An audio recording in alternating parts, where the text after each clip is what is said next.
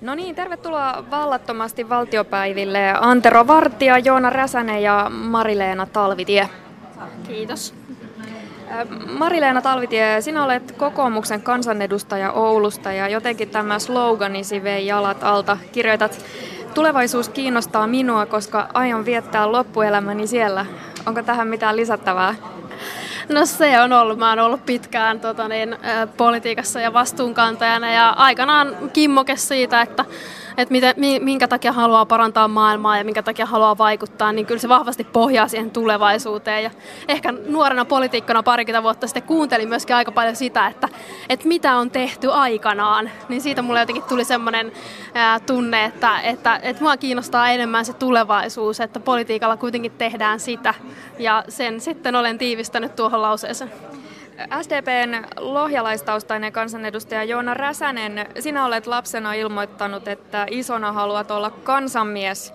Oletko sellainen nyt ensimmäisen kauden kansanedustajana? No sitä on vaikea sanoa. Tähän on tällainen tarina, mitä aina kerroin, että vanhempani ovat näin aina sanoneet, että en, en todellakaan itse muista, että olisi joskus ilmoittanut, ilmoittanut oleva kansanmies, mutta tästä vanhemmat saanut aika hyvän tarinan kyllä kerrottavakseen ja kai varmaan ainakin joiltain osin tällainen yhteiskunnan mies, tai tänä päivänä pitäisi varmaan sanoa, että yhteiskunnan henkilö, niin ainakin olen.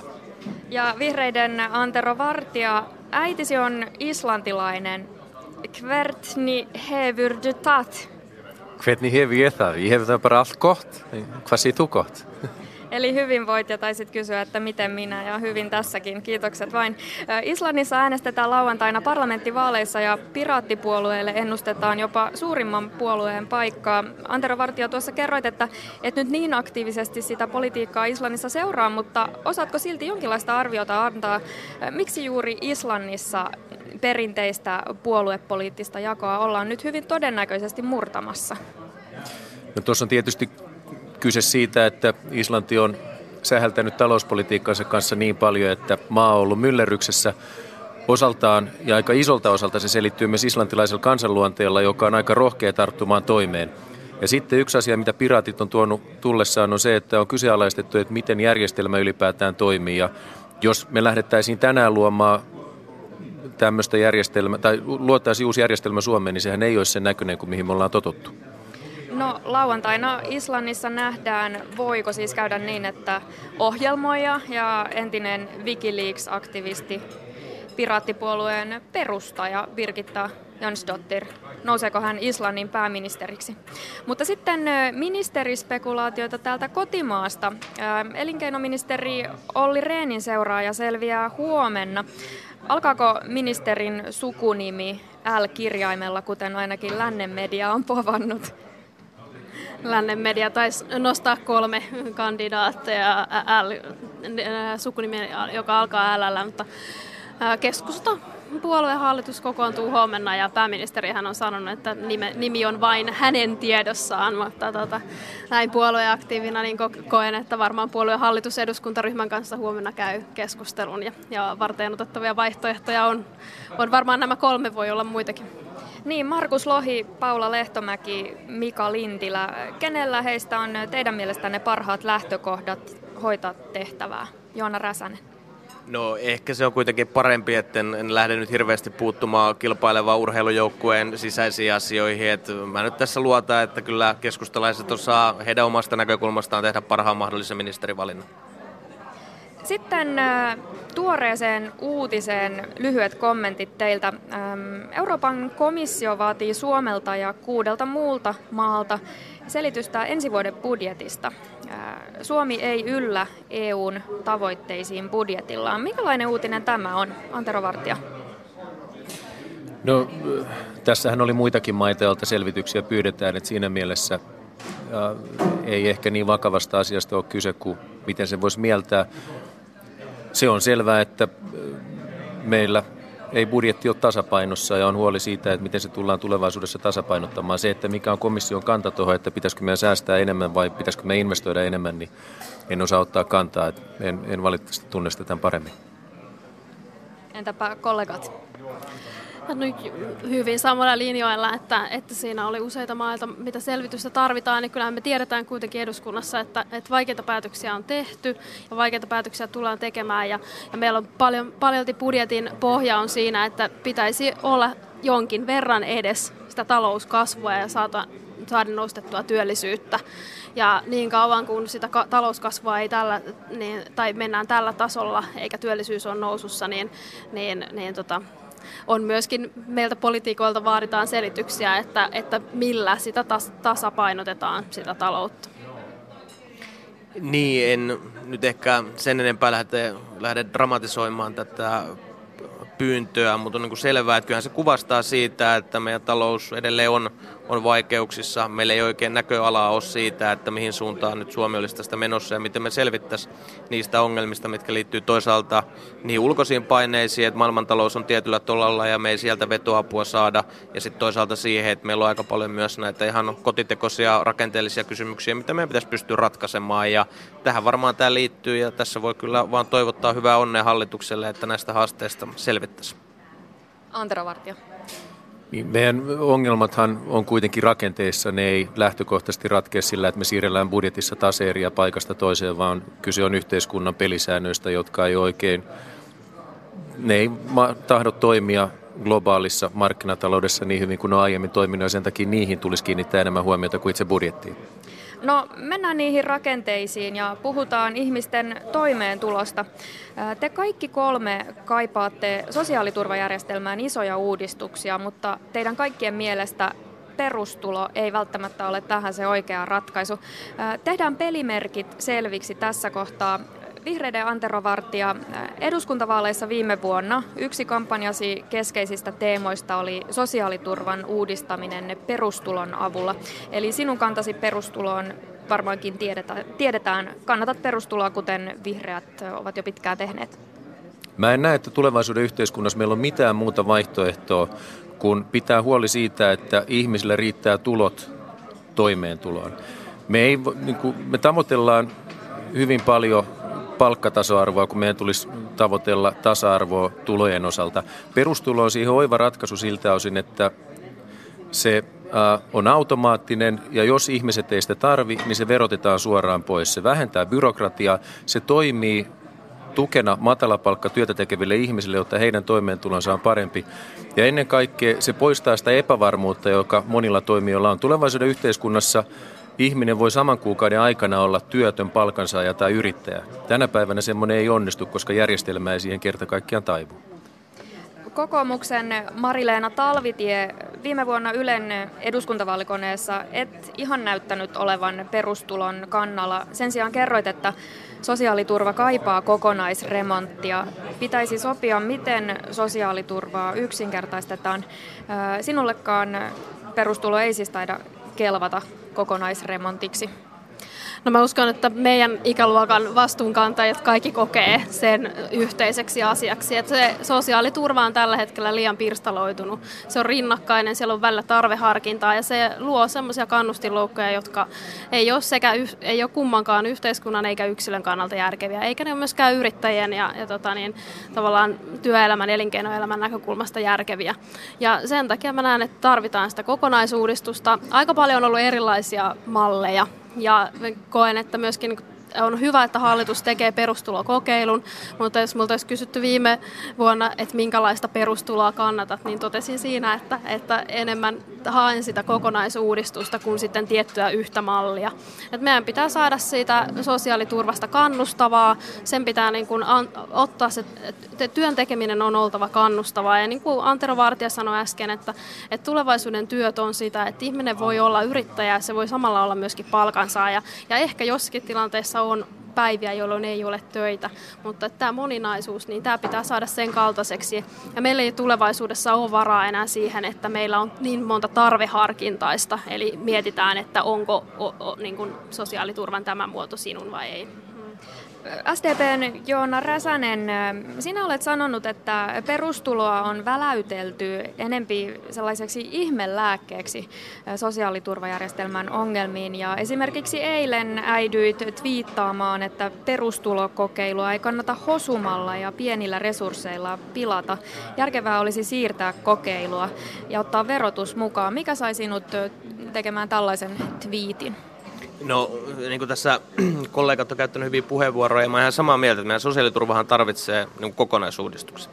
Mutta se ongelma, mikä meillä esimerkiksi tässä, kun me puhutaan sosiaaliturvan uudistamisesta, niin on se, että me unohdetaan, että kuitenkin keskeisesti siihen sosiaaliturvan niihin ongelmiin, mitä se tuottaa ihmisille, niin liittyy myös verotus. Ja sen takia nyt kun tätä kokeillaan, nyt sitten perustuloa tai mitä nyt itse en ehkä perustuloksi kutsuisi, mutta kokeillaan sosiaaliturvan uudistamista, niin silloin olisi järkevää, että sitä kokeillaan niin, että siihen myös tämä verotuselementti on mukana. Ja nythän meillä 2019, kun Suomeen saadaan vihdoin tämä kansallinen tulorekisteri, mikä mahdollistaa siis tuloseurannan paljon paremmin kuin nykyään, niin sen osana me voitaisiin yhdistää sitten tähän kokeiluun myös verotus, jolloin se toimisi niin kuin Antero viittasi siihen, että todellisessa perustulossahan idea on nimenomaan se, että ne, ketkä sitä eivät tarvitse, niin verotus leikkaa sen pois.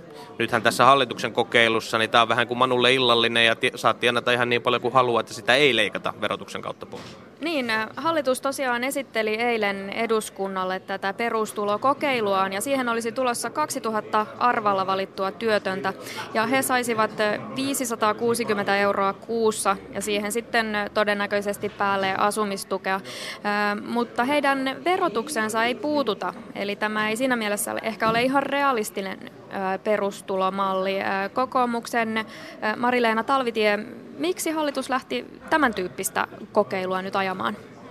No tässä on kyse kokeilusta ja, ja hallitusohjelman kirjauksen toteuttamisesta ja, ja valitettavasti aikaraja tuli vastaan, että kun halutaan, että kokeilu lähtee jo ensi vuonna, niin, niin tämä verotuspuoli ei ole mukana. Että tässä on nyt tavallaan kokeilu on kaksivaiheinen, että ensin lähtee kahden vuoden kokeilu, jossa se verotus ei ole mukana ja pyritään siihen, että sitten kahden vuoden jälkeen se toinen vaihe 2019, viimeistään 2019 alussa, ehkä 2018 alusta lähtevä, niin, niin siinä myöskin verotuselementit olisivat sitten mukana. Mutta eikö näiden eniten esillä olleiden perustulomallien ideana ole ollut juuri nimenomaan se, että jokainen saa sen perustulon, mutta jos sitä omaa tienestiä on sen verran paljon, niin siihen täytyy sitten ikään kuin veroleikkuri ottaa mukaan. Kyllä näin on ollut ja hallituksen tavoite varmaan myöskin oli alun perin, että se olisi saatu se kokeilu heti siltä mallilla menemään, mutta kuten ministerikin toi eilen esiin, että, että aikataulullisesti se ei kuitenkaan ollut realistista eikä mahdollista ja, ja päädyttiin kuitenkin siihen, että ensi vuoden alusta jo kokeilu lähtee. Tämä on tietenkin ongelmallista kun ymmärretään se, että on kyse kokeilusta, josta halutaan sen kaltaisia tuloksia ja näkökulmia, joista sitten pystytään vertaamaan. Ja ymmärrän, että, että tämä perustulokokeilu ei ole sen kaltainen perustulomalli, mikä, mikä tota, on monella ja hallituksellakin silloin reilu puolitoista vuotta oli, puolitoista vuotta sitten oli hallitusohjelman kirjauksessa mielessä. Mm. Vihreiden Antero Vartija. Perustulo tulee varmuudella olemaan osa tulevaisuuden yhteiskuntaa, riippumatta sen nimestä olkoon sitten perustulo tai negatiivinen tulovero, mutta ilman semmoista järjestelmää niin me ei pystytä ylläpitämään sosiaalista oikeudenmukaisuutta aikana, jolloin rahat virtaa entistä enemmän pääomia kohti ja meille ei ole välttämättä vastaavalla tavalla turvallista työtä tarjota. Elämä on paljon rikkonaisempaa. Se, mikä tässä kokeilussa on harmillista, on se, että tässä, on, eh, tässä olisi suurimmasta uudistuksesta kyse, mitä Suomessa tehdään, jos perustulokokeilu tehtäisiin kunnolla ja me uskallettaisiin sen myötä mennä eteenpäin. Ja sen vuoksi on harmillista, että siihen on laitettu niin pienet paukut. Että jos me verrataan esimerkiksi, mitä hallitus on linjannut 43 miljoonaa päästökauppakompensaatiota teollisuudelle ja tutkijat sanoivat, että tällä ei ole yhtään mitään ohjaavaa vaikutusta. Jos me käytettäisiin ne samat rahat tähän perustulokokeiluun, me saataisiin aivan toisella tavalla tietoa siitä, me uskallettaisiin kulkea kohti uutta yhteiskuntaa, jossa sekä työn tekeminen että teettäminen kannattaisi aivan toisella tavalla. Ihmisillä olisi aivan toisella tavalla turvaverkot ympärillä, josta ymmärrettäisiin, että miten ne toimii ja kykyä tarttua toimeen tilaisuuksiin toisin kuin nyt. Ja sen vuoksi on harmillista, että tämä perustulokokeilu on näin pieni, koska se, tuotto-odotus suhteessa siihen riskiin, jos tähän panostettaisiin vaikka 50 miljoonaa vuodessa, on suunnattoman suuri. Tällä tavalla me saadaan jotain osviittaa kyllä, hienoa, että perustulosta puhutaan, mutta pahimmillaan saattaa käydä niin, että me saadaan semmoista dataa, että me todetaan, että tämä on liian kallis, ei tätä voi toteuttaa ja koko juttu kuopataan. Niin, tilanne on sikäli konstikas, että jos tämä kokeilu menee huonosti, niin sitten voidaan sanoa, että ei näistä tuloksista voikaan mitään johtopäätöksiä tehdä, koska valittiin vain työttömiä mukaan. Sitten jos kokeilu menee hyvin, niin sitten voidaan myös sanoa, että ei tästä voi mitään johtopäätöksiä tehdä, koska tässä voi olla vaikkapa jonkinlaista psykologista vaikutinta mukana. Eli ihmiset, jotka kokeiluun otetaan, niin toimivat ehkä eri tavoin kuin toimisivat muuten. Se on näin, mutta painottaisinkin sitä, että hallitus tekee sen toisen kokeiluvaiheen joka tapauksessa. Ja lisäksi sitten ensi vuonna on useita työllisyyskokeiluita alueellisia melkein jokaisessa suuressa kaupungissa, kaupunkiseudulla ja muutamia muita ää, työllisyyskokeiluja menossa. Eli siinä mielessä niin, niin näen kyllä, että ää, ohjaavien ja semmoisia pidemmän aikavälin tuloksia ää, ei voida vetää ennen sitä toista kokeilukautta. Tai jos siihen hallitus lähtee, niin sit ne ei ole kestäviä ratkaisuja, mitä siltä pohjalta tehdään lyhyesti Joona Räsänen. Niin, no tähän viittaa aika paljon sillä hosumisella, että kyllähän tässä nyt näkyy se, että oli vaan niin kuin hirveä into saada joku kokeilu käyntiin, vaikka me tiedetään, että tässä ensimmäisessä vaiheessa tulokset niin kuin voidaan niitä voidaan kritisoida tai niitä voidaan kannalta ihan riippumatta siitä, että mikä se näkökulma on etukäteen. Että, että sanon vaan sen, että jokainen ymmärtää, että tämä malli, mitä nyt kokeillaan, 560 euroa jo 2000 työttömälle, niin jos se annettaisiin koko Suomen väestölle, niin se on alijäämältään 10-15 miljardia. Että tähän meillä ei ole varaa, vaikka kuinka haluaisi uskoa siihen, että perustulo on sitä tulevaisuutta, mutta se pitää olla sellainen järjestelmä, mikä on myös taloudellisesti kannatettava. Sitten toiseen aiheeseen. Tällä viikolla on puhuttu paljon Suomen aseviennistä.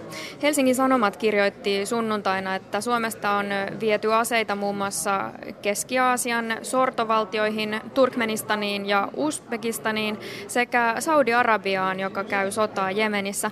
Lyhyet kommentit, tuomitsetteko nämä asekaupat vai ette? Vihreiden Antero Vartija.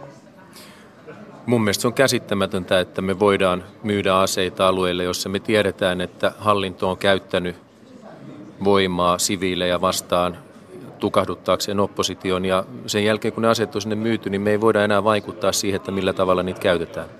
Kokoomuksen eh, Marileena Talvitie. No lehtitietojen perusteella, kun itse toimin hallinto- ja lakivaliokunnassa, että en ole puolustusvaliokunnassa, niin on hyvä, että puolustusvaliokunta on pyytänyt tästä nyt puolustusministeriöltä selvityksen, että miten asiat on menneet. SDPn Joona Räsänen. No tämä näyttää valitettavasti siltä, että nyt on linjanmuutos tapahtunut. Että 2012, kun lakia muutettiin näistä asetarvikkeiden viennistä, niin siihen liittyy silloin se, että nimenomaan tämä ihmisoikeuskysymys on se, mikä näitä ohjaa. Ja nyt näyttää vähän siltä niillä tiedoilla, mitä meillä on, että kyllä tässä ehkä enemmän se taloudellinen intressi on nyt ohjannut näitä vientipäätöksiä. Ja se on mun mielestä valitettavaa, että, että kyllä toivoisin, että näihin nyt sitä puututtaisiin niin täällä eduskunnassa, mutta myös hallitus arvioisi vähän uudelleen tätä omaa politiikkaansa. Niin, sanoit, että nyt linja on muuttunut. Pääministeri Juha Sipilä ja puolustusministeri Jussi Niinistö taas ovat sanoneet, että linja ei ole muuttunut, vaikkakin täytyy tässä kohtaa nostaa esille se, että Jyrki Kataisen hallitus ei antanut lupaa viedä aseita Turkmenistaniin ja Uzbekistaniin. Kaipa tässä nyt jonkinlaista muutosta kuitenkin on ilmassa. Talvitie kokoomuksesta. No niin kuin sanoin, niin on, on tota lehtitietojen perusteella, että, että on hyvä, että puolustusvaliokunta saa tästä asiasta selvityksen ja, ja myöskin sitten käy, käydään. Ja sitten on tietenkin tärkeää, että hallitus, hallitus keskustelee asiasta, että, että mitä, mitkä tekijät on vaikuttanut siihen, jos on tota linja muuttunut. Miten Pystyttekö te millään tavalla perustelemaan näitä, näitä asekauppoja? Voiko ajatella niin, että nyt tässä asiassa Suomi ei halua olla Euroopassa se mallioppilas, vaan kuulemma siellä keskilinjassa, niin kuin hallituksesta on se viesti kuulunut? Joona Räsänen. No Kyllä mun täytyy sanoa, että on, on se nyt pikkusen kummallista, että, että tässä nyt ajatellaan, että aseita viemällä konfliktiherkkiin maihin tai niiden lähialueiden, niin jotenkin tässä edistettäisiin niitä muita tavoitteita, mitä uskon, että tämäkin hallitus jakaa, eli ihmisoikeus, maailman, maailman vakauttaminen. Ja nyt on ehkä kuvaavaa, että kun tässä samaan aikaan ollaan säästetty niiltä toimenpiteitä, millä me tuetaan näitä konfliktialueilta, esimerkiksi kehitysyhteistyötä. Meillä on syntynyt tänne hyvin vahvaa maahanmuuttovastaisuutta, niin sitten ollaan kuitenkin sitä mieltä, että samalla me voidaan näitä konfliktialueita ruokkia sillä, että me viedään sitten sinne aseita. Että kyllä tämä tuntuu mun mielestä tässä maailman ajassa niin kuin täysin väärältä toimenpiteeltä. Ja sitten jos vertaa, että mitä esimerkiksi Ruotsi on tehnyt, että siellä on niin kuin katkaistu näitä kauppasuhteita, että on todettu, että ei viedä. No millaisille maille Suomi sitten voisi aseita myydä?